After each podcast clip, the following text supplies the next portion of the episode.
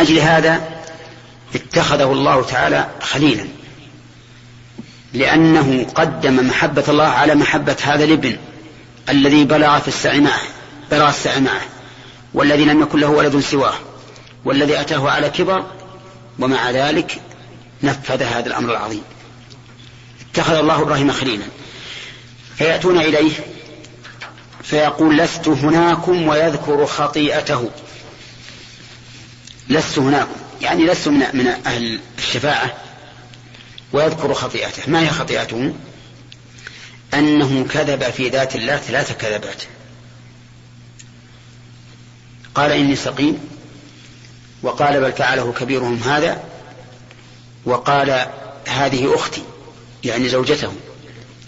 وهذه كذبات في الظاهر لكنها في لكن فيما يريد حقيقة لأنها تورية لأنها تورية. والتورية ليست كذبا في الباطن ولكنها كذب في الظاهر. فمن شدة ورعه عليه الصلاة والسلام خاف أن تكتب عليه واعتبر ذلك خطيئة. أين نحن منه؟ نحن نكتب كذبة أكبر من الجبال ولا نرى كذبة. نعم. وهذا عليه الصلاة والسلام يجعل التأويل كذبا. ومع ذلك هو في ذات الله. وفي ذات الله. نعم. يقول لست هناكم فيذكر خطيئته. ويذكر إيتوا موسى. ويذكر له مزية كلمه الله. يعني يأتون موسى الذي اصطفاه الله سبحانه وتعالى بكلامه. فكلمه. وقد كلم غيره لكنه ليس في أصل الرسالة. بل كلم موسى في أصل الرسالة. أول ما أرسل كلمه. أما محمد وغيره من الأنبياء فيأتيهم تأتيهم الرسالة عن طريق الوحي من طريق الرسول جبريل. فكلمه الله يقول فيأتونه فيقول لست هناكم فيذكر خطيئته. ما هي؟ أنه قتل قبطيا. قتل قبطيا في قصة مع الإسرائيلي ذكرها الله في سورة القصص. في سورة القصص. آه، وجد رجلين يقتتلان. هذا من شيعته يعني من بني إسرائيل وهذا من عدوه. فاستغاثه الذي من شيعته على الذي من عدوه يعني طلب النجدة والغوث فاستجاب لذلك. فوكزه فوكزه موسى فقضى عليه وكان موسى عليه الصلاة والسلام قويا شديدا من أشد الرجال وأقوى الرجال. ضربه مرة واحدة فقضى عليه. فقال هذا من عمل الشيطان. إنه عدو مضل مبين. نعم هذا هو؟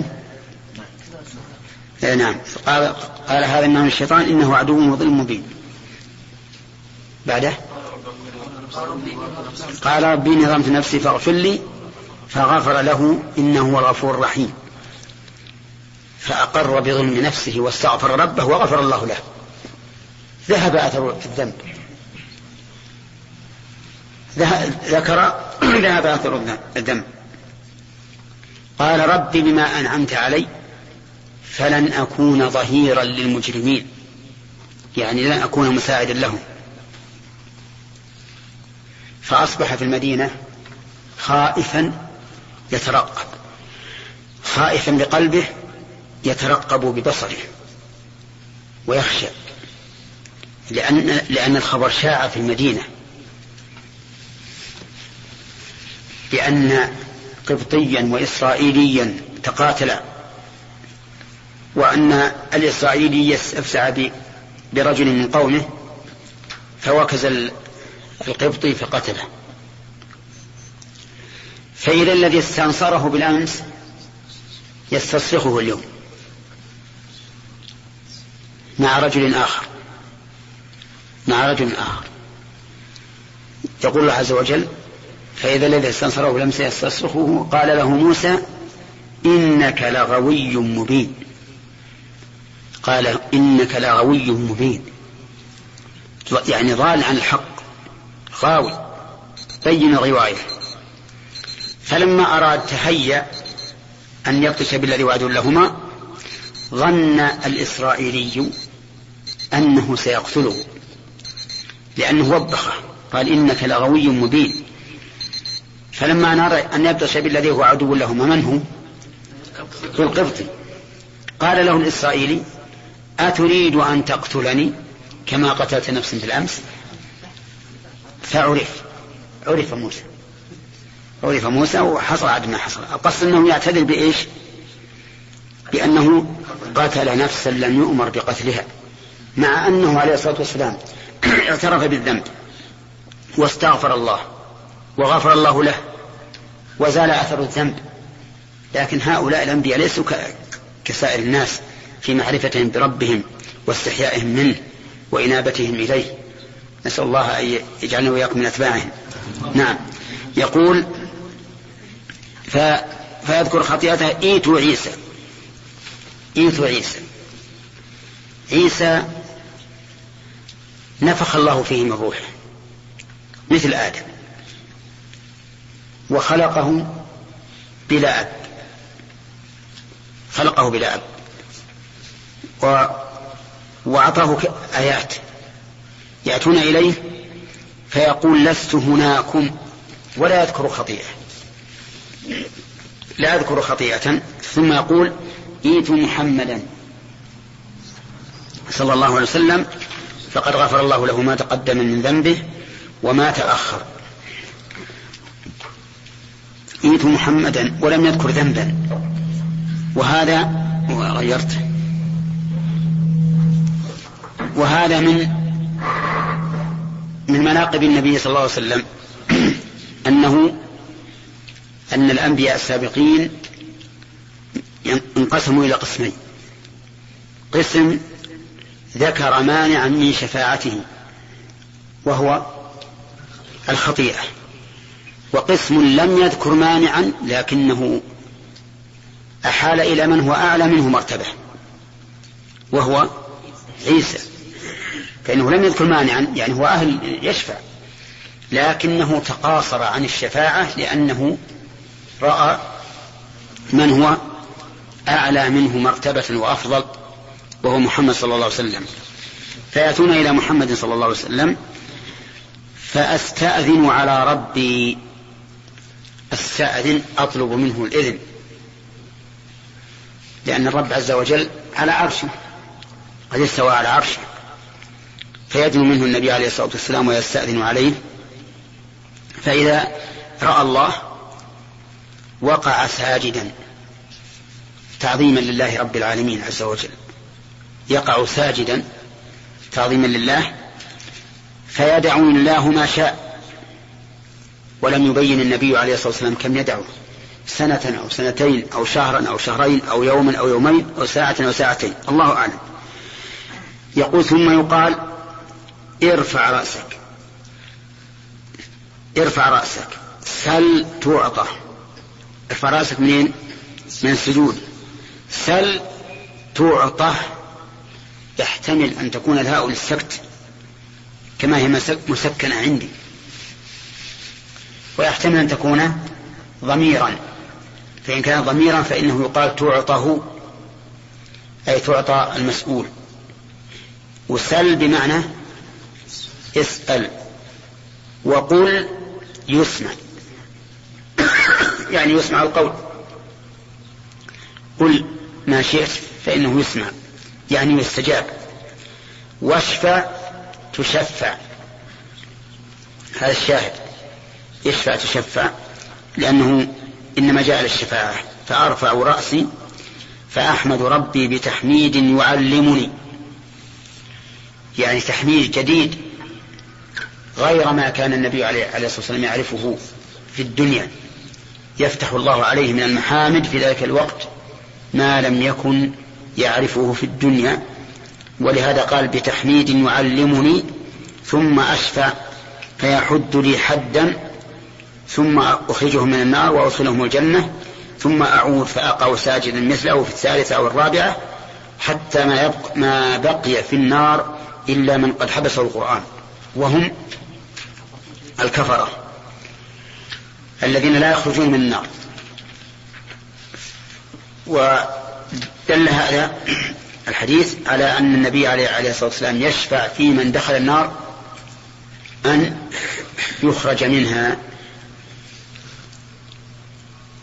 وكان قتادة يقول عند هذا أي وجب عليه الخلود. يعني قوله إلا من حبس حبسه القرآن أي وجب عليه الخلود. نعم. نعم. يدل الشيخ انه قبل ذلك مع أنه قال فأرفع أرفع أرفع راسه نعم. يدل انه كان يعني حالة رفعه لا بعد بعد رفع الرأس بعد رفع الرأس. يعني كيف؟ لا أرفع رأسك من من السجود. أرفع راسي اي نعم. أرفع راسي منين؟ من السجود. من السجود. إيه؟ أحمد ربي فارفع رأسي فاحمد ربي. اي نعم. اي نعم. وش الاشكال؟ نعم.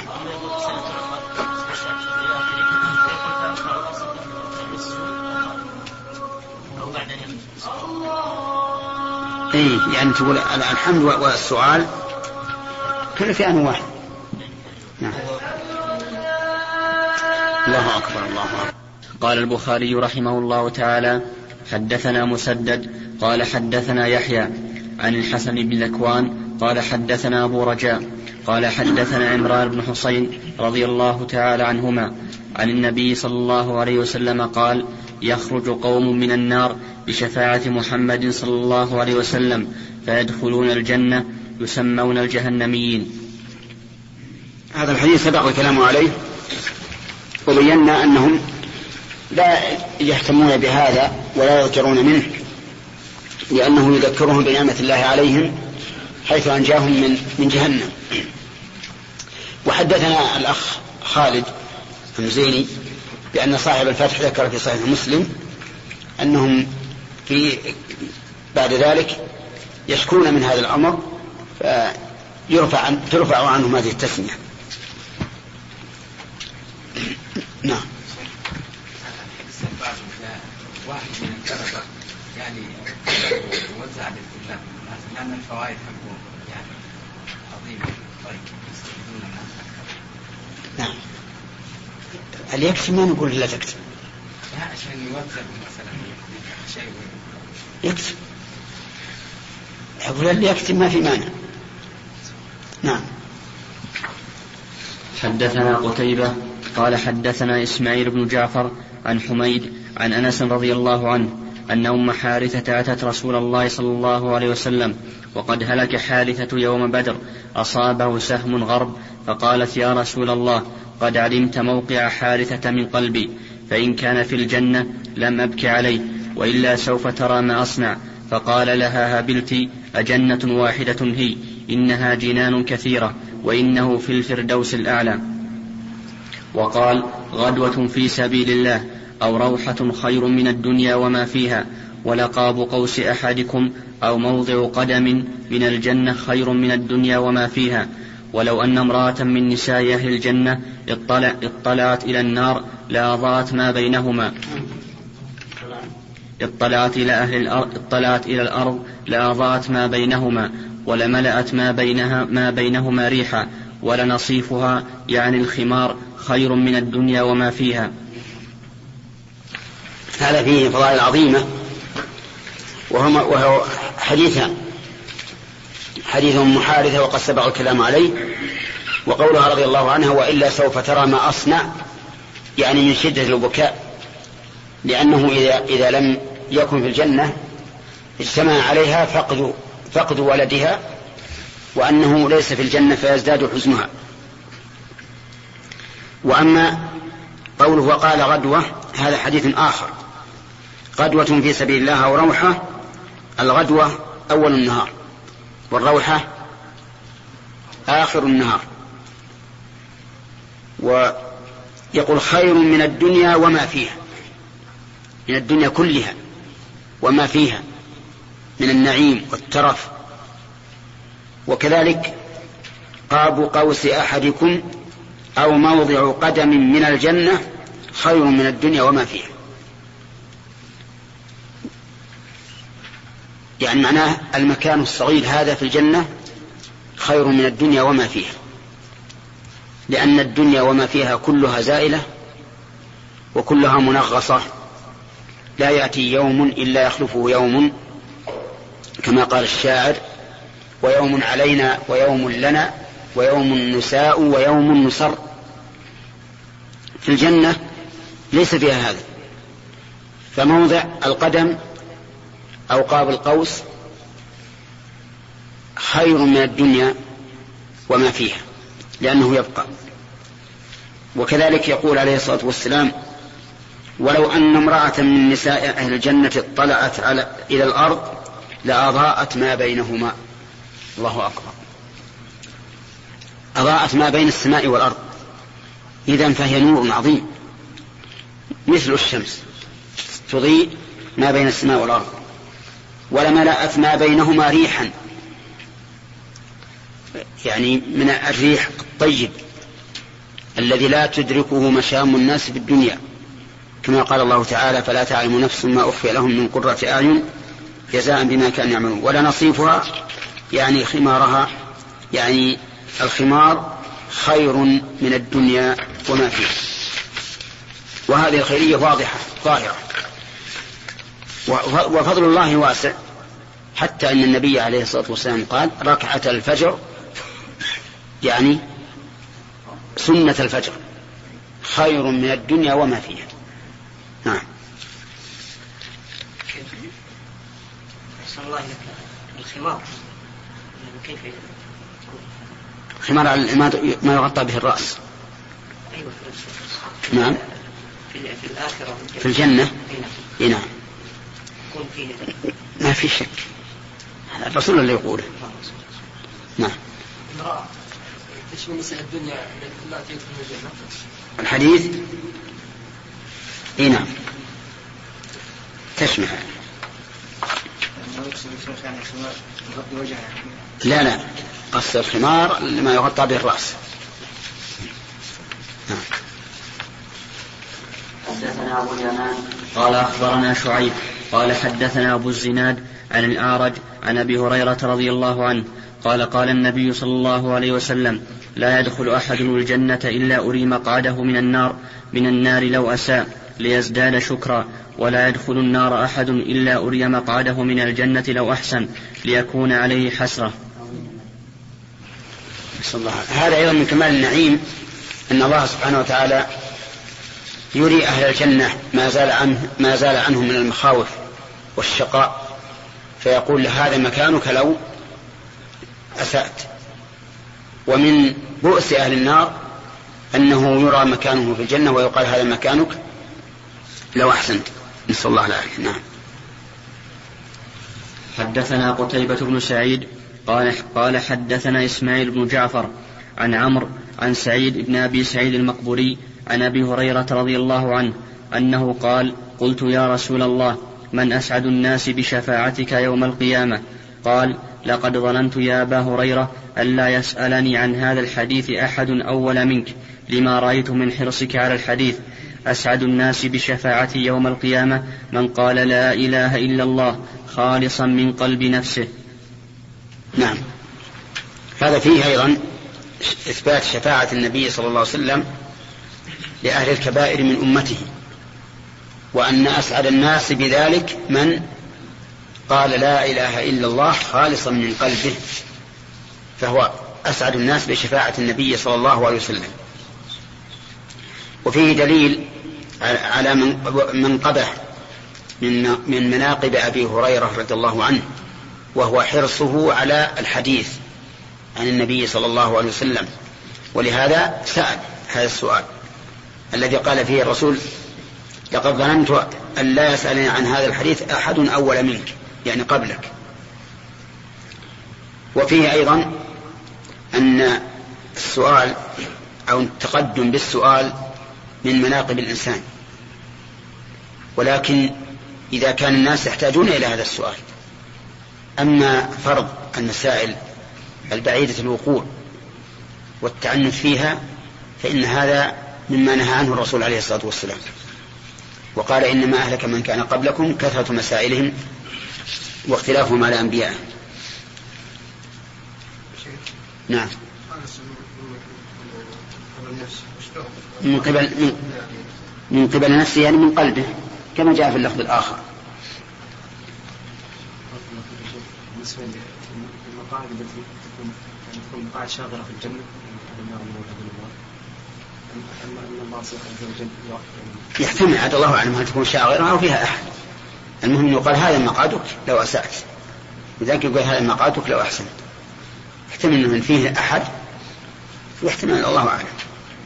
لكن قوله تعالى يوم نقول جهنم أهل امتلأت وتقول هل من مزيد فيضع الله عليها قدمه يدل على أنها تمتلئ. فيكون معناه قد حل فيه أحد. نعم. كلمة أسعد يعني اسم تفضيل.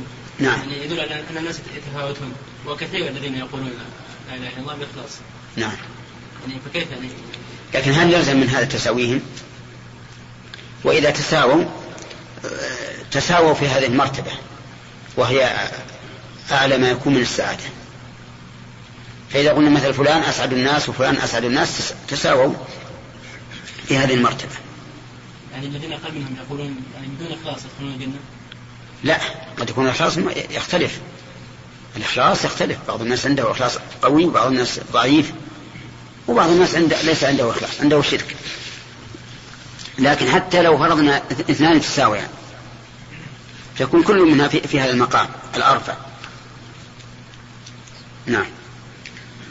حدثنا عثمان بن أبي شيبة قال حدثنا جرير عن منصور عن إبراهيم عن عبيدة عن عبد الله رضي الله تعالى عنه. قال قال, قال النبي صلى الله عليه وسلم إني لأعلم آخر أهل النار خروجا منها وآخر أهل الجنة دخولا. رجل يخرج من النار حبوا فيقول الله اذهب فادخل الجنة. فيأتيها فيخيل إليه أنها ملأى فيرجع فيقول يا رب وجدتها ملأى فيقول اذهب فادخل الجنة.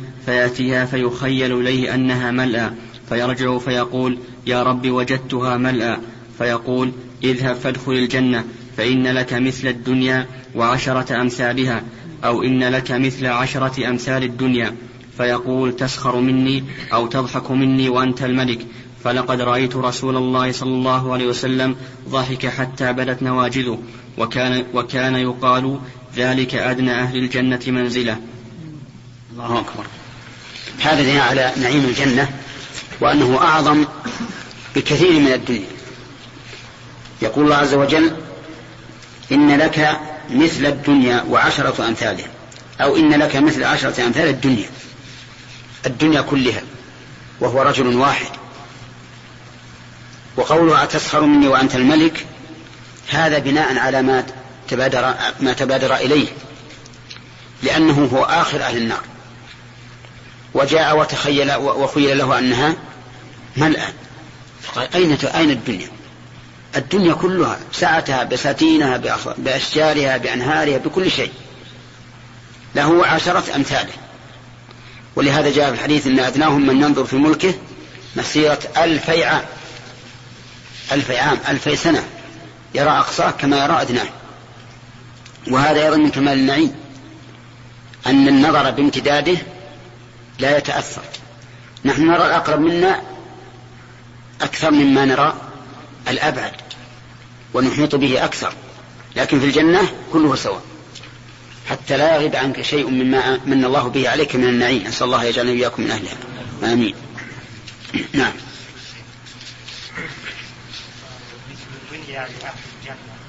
وعشر أمثالها من حيث المساحة ومن حيث من كل شيء. نعم. هذا ظاهر الحديث نعم. قيل يا شيخ انه يعني الإنسان له مقعدان يعني مقعد في الجنة ومقعد في النار فان الكافر يخلف المؤمن في النار والمؤمن يخلف الكافر في الجنة. إي نعم. صحيح. إي نعم لكن أهل النار أكثر. أهل النار من من الألف 999 يعني ما ما هم مثل أهل الجنة، أهل الجنة أقل. ولهذا يبقى في الجنة فضل عمن دخلها من أهل الدنيا فينشئ الله لها أقواما فيدخلهم الجنة. نعم. نعم. الله أعلم. ما أظن. الدنيا اللي معروفة للناس التي يتملكونها ويتمتعون بها وهي في الأرض. حدثنا مسدد قال حدثنا أبو عوانة عن عبد, عن عبد الملك بن عمير عن عبد الله بن الحارث بن, نوفل عن العباس رضي الله تعالى عنه أنه قال للنبي صلى الله عليه وسلم هل نفعت أبا طالب بشيء؟ وش الجواب؟ نعم. نعم نفعه نفعه حتى كان في ضحضاح من نار وفي أخمص قدميه نعلان يغلي منهما دماغه والعياذ بالله. ولولاه لكان في الدرك الأسفل من النار. لكنه نفعه بإخراجه من النار؟ لا. لأن الله قال عن أهل النار وما هم منها بمخرجين. ما يمكن أن يخرج بأي بأي وسيلة. نعم. معروف من قبل لأن البخاري يروي عن شخص والشخص ما حدث إلا بهذا. نعم. قال بعض العلماء إن شفاعة أبي طالب بسبب يعني صده عن الإسلام. نعم. وهنا يقول أنت نفع يعني كأن النبي صلى الله عليه وسلم أقول هنا في الحديث كأن النبي صلى الله عليه وسلم هو الذي نفع. نعم. دفاع عن نفسه هو. إي لا أصلا لم يؤذن له في الشفاعة إلا بسبب دفاع أبي طالب عن الإسلام وإلا كان ما أذن له أصلا. لأن الله قال في كتابه ولا يشفعون إلا لمن ارتضى والله لا يرتضى الكفر. لكن من أجل هذا أذن له بهذه الشفاعة وهي شفاعة بالحقيقة من كان لكن فيها تخفيف بلا شك. نعم.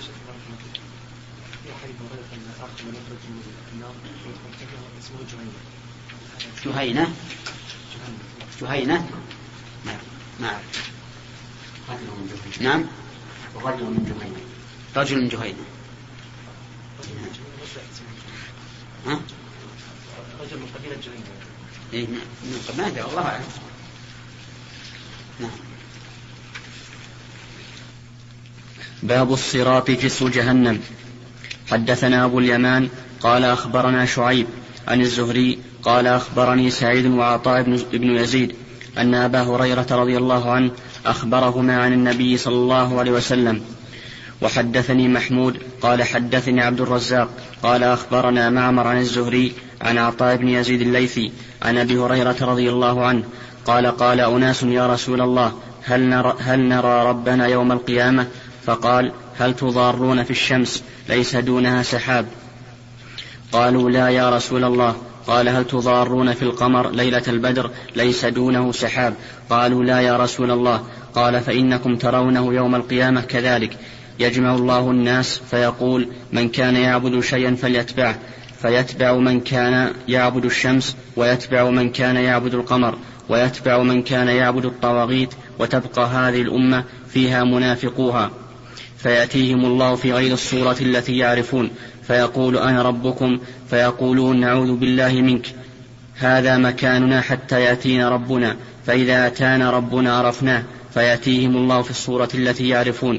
فيقول أنا ربكم فيقولون أنت ربنا فيتبعونه ويضرب جس جهنم قال رسول الله صلى الله عليه وسلم فأكون أول من يجيز. ودعاء الرسل يومئذ اللهم سلم سلم. وبه كلابيب مثل شوك السعدان. أما رأيتم شوك السعدان؟ قالوا بلى يا رسول الله. قال فإنها مثل شوك السعدان. غير أنها غير أنها لا يعلم قدر عظمها إلا الله. فتخطف الناس بأعمالهم. منهم الموبق بعمله ومنهم المخردل. ثم ينجو حتى إذا فرغ الله من القضاء من القضاء بين عباده وأراد أن يخرج من النار من أراد. من أراد أن يخرج من أراد أن يخرج ممن كان يشهد أن لا إله إلا الله أمر الملائكة أن يخرجوهم فيعرفونهم بعلامة آثار السجود. وحرم الله على النار أن تأكل من ابن آدم أثر السجود فيخرجونهم قد امتحشوا فيصب عليهم ماء فيصب عليهم ماء يقال له ماء الحياة فينبتون نبات الحبة في حميل السيل. ويبقى رجل مقبل بوجهه على النار فيقول يا رب قد قشبني ريحها وأحرقني ذكاؤها فاصرف وجهي عن النار فلا يزال يدعو الله فيقول لعلك إن أعطيتك أن تسألني غيره لعل لعلك إن أعطيتك أن تسألني غيره فيقول لا وعزتك لا أسألك غيره فيصرف وجهه عن النار ثم يقول بعد ذلك يا رب قربني إلى باب الجنة فيقول أليس قد, أليس قد زعمت أن لا تسألني غيره؟ ويلك ابن آدم ما أغدرك؟ فلا يزال يدعو فيقول لعلي إن أعطيتك ذلك تسألني غيره. فيقول لا وعزتك لا أسألك غيره. فيعطي الله فيعطي, فيعطي, فيعطي الله من عهود ومواثيق ألا يسأله غيره فيقربه إلى باب الجنة. فإذا رأى ما فيها سكت ما شاء الله أن يسكت. ثم يقول ربي أدخلني الجنة. ثم يقول أوليس قد زعمت أن لا تسألني غيره ويلك ابن آدم ما أغدرك؟ فيقول يا رب لا تجعلني أشقى خلقك فلا يزال يدعو حتى يضحك فإذا ضحك منه أذن له بالدخول أذن, أذن له بالدخول فيها فإذا دخل فيها قيل تمن قيل تمن من كذا فيتمنى ثم يقال له تمن من كذا فيتمنى حتى تنقطع به الأماني فيقول هذا لك ومثله معه. قال أبو هريرة رضي الله عنه وذلك الرجل آخر أهل الجنة دخولا. قال عطاء وأبو سعيد الخدري رضي الله عنهما جاء جالس مع أبي هريرة لا يغير, لا يغير عليه شيء من حديثه حتى انتهى إلى قول هذا لك. لا يغير. لا لا يغير عليه شيئا من حديثه حتى انتهى إلى قول هذا لك ومثله معه. قال أبو سعيد سمعت رسول الله صلى الله عليه وسلم يقول هذا لك وعشرة أمثاله.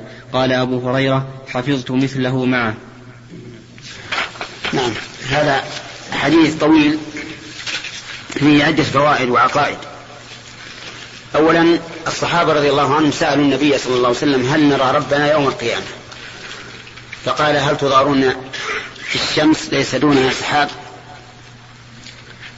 قالوا لا. يعني هل يلحقكم ضرر في رؤية الشمس ليس دونها سحاب؟ قالوا لا. يعني كل الناس يراها. يراها كل إنسان وهو في مكانه بينة واضحة. فقال هل تضارون في ليلة في القمر ليلة ليلة البدر ليس دونه سحاب؟ فقالوا لا يا رسول الله. لأنها رؤية بينة واضحة. كل إنسان يراه في مكانه قال فإنكم ترونه يوم القيامة كذلك أي كرؤيتكم وليست الإشارة هنا عائدة إلى المرء ولكنها عائدة إلى الرؤية المستفادة من قوله ترونه يعني ترونه يوم القيامة كما ترون القمر ليس. ليلة البدر ليس دونه سحاب وكما ترون الشمس ليس دونها سحاب. وهذا الحديث كما رأيتم واضح لأنها رؤية يا حجاج بصرية بالعين. يراها الإنسان رؤية مؤكدة. وقد تواترت الأحاديث عن النبي صلى الله عليه وسلم في هذا. وأنشدتكم بيتين فيما سبق كان من بين ما تضمناه تضمناه الرؤية. وهداية الله ينشدهما.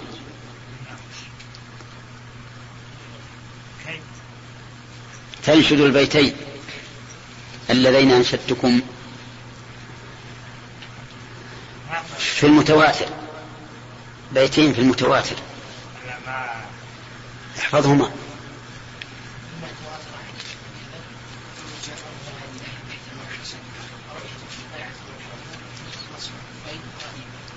اي نعم. الشاهد قوله ورؤية. وقد دل عليها كتاب الله عز وجل. في قوله تبارك وتعالى وجوه يومئذ ناظرة إلى ربها ناظرة. وجوه. والنظر بالوجوه يكون بالعين. ناظرة. ناظرة بالضاد. أي حسنة. إلى ربها ناظرة بالضاء. أي تنظر إليه. وقال الله تعالى للذين أحسنوا الحسنى وزيادة. فسرها النبي عليه الصلاة والسلام بأنها النظر إلى وجه الله. وأعلم الناس بتفسير كتاب الله رسول الله صلى الله عليه وسلم. لأن الله قال له ونزلنا عليك الذكر لتبين للناس ما نزل إليهم. ما نزل إليهم هو اللي يبين. فإذا جاءك التفسير عن رسول الله صلى الله عليه وسلم فلا تعدل به شيئا. طيب هاتان آيتان. الآية الثالثة قوله تعالى على الأرائك ينظرون. على الأرائك ينظرون. حذف المفعول به ينظرون. فإذا حذف المفعول به كان عاما لأن حذف المفعول يفيد العموم لأنه إذا حذف المفعول معناه أن الأمر مطلق. ينظرون ماذا؟ ينظرون كل ما أعد, أعد الله لهم ومن ذلك النظر إلى الله. تفسره الآية الأخرى التي في القيامة. وجوه يومئذ ناظرة إلى ربها ناظرة. الآية الرابعة قوله تعالى لهم ما يشاءون فيها ولدينا مزيد. لدينا مزيد يعني مزيد على ما يشاءون يعني فوق ما يتمنون. فما هو المزيد؟ مما يدخل في المزيد الزيادة للذين أحسنوا الحسنى وزيادة التي فسرها النبي عليه الصلاة والسلام بأنها النظر إلى وجه الله. فيكون في القرآن أربع آيات تدل على النظر إلى إلى الله عز وجل بالعين رؤية حقيقية ولهذا ذهب كثير من السلف كما قاله الشيخ الإسلام ابن تيمية إلى كفر من أنكر رؤية الله يوم القيامة. إلى كفره. لأنه لا عذر له. ما يحتمل التأويل. النصوص فيها لا تحتمل التأويل. فمن أنكرها فهو تكذيب. وذلك لأننا ذكرنا سابقا قاعدة مفيدة في هذا الباب. وقلنا من أنكر صفة من صفات الله تأويل إما أن يكون إنكاره تأويلا أو تكذيبا. فإن كان تكذيبا ها فهو كافر. إذا أنكر صفة من صفات الله تكذيبا فهو كافر. مثلا لو قال إن الله لم يستوي على العرش. هكذا. قال إن الله لم يستوي على العرش. نقول هذا كافر. لأنه كذب قول الله تعالى الرحمن على العرش استوى. لكن لو قال إن الله استوى لكن استوى بمعنى استولى. هذا أنكرها إيش؟ تأويلا. فينظر إذا كان اللفظ يحتمل التأويل في اللغة العربية فإننا لا نكفره. وإذا كان لا يحتمل التأويل فإن تأويل ما لا يحتمل التأويل تكذيب في الحقيقة. لو سمعت شخص يقول اشتريت ثوبا فقال أراد بالثوب الخبزة. أراد بالثوب الخبزة. لأنها تشبه الثوب في انفلالها وانبساطها. فقد أراد بالثوب الخبز. إيش نقول هذا؟ ها؟ هذا كذب ما يحتمل التأويل. هذا تكذيب. هذا تكذيب. فلا يقبل منه. لا يقبل منه هذا. نعم. وقد رأيت في جريدة المسلمون كلاما لشخص نسأل الله أن يهديه. فسر أكل آدم وحواء من الشجرة بأنها الشهوة. وليس هناك شجرة ولا أكل. هذا تحريف. تحريف والعياذ بالله لعب بالقرآن. فإن الله تعالى يقول لا تقرب هذه الشجرة هذه الشجرة. فأكل منها. كيف نقول شهوة؟ وين الشهوة؟ على كل حال نقول إنكار ما دل عليه القرآن أو السنة. إما أن يكون تأويلا أو تكذيبا. إن كان تكذيبا فهو كفر. وإن كان تأويلا نظرنا. إن كان اللفظ يحتمله فإنه لا يكفر صاحبه وإن كان لا يحتمله فإنه يكون بمنزلة التكذيب. فرؤية الله عز وجل في الآخرة تواترت بها الأحاديث عن النبي صلى الله عليه وسلم تواترا لا خفاء فيه بمعنى واضح لا يحتمل التأويل وكذلك القرآن. القرآن كذلك صريح عند الإنسان الذي ليس له هوى. نعم. طيب وفيه أيضا قال فإنكم ترونه يوم القيامة كذلك يجمع الله الناس فيقول من كان يعبد شيئا فليتبعه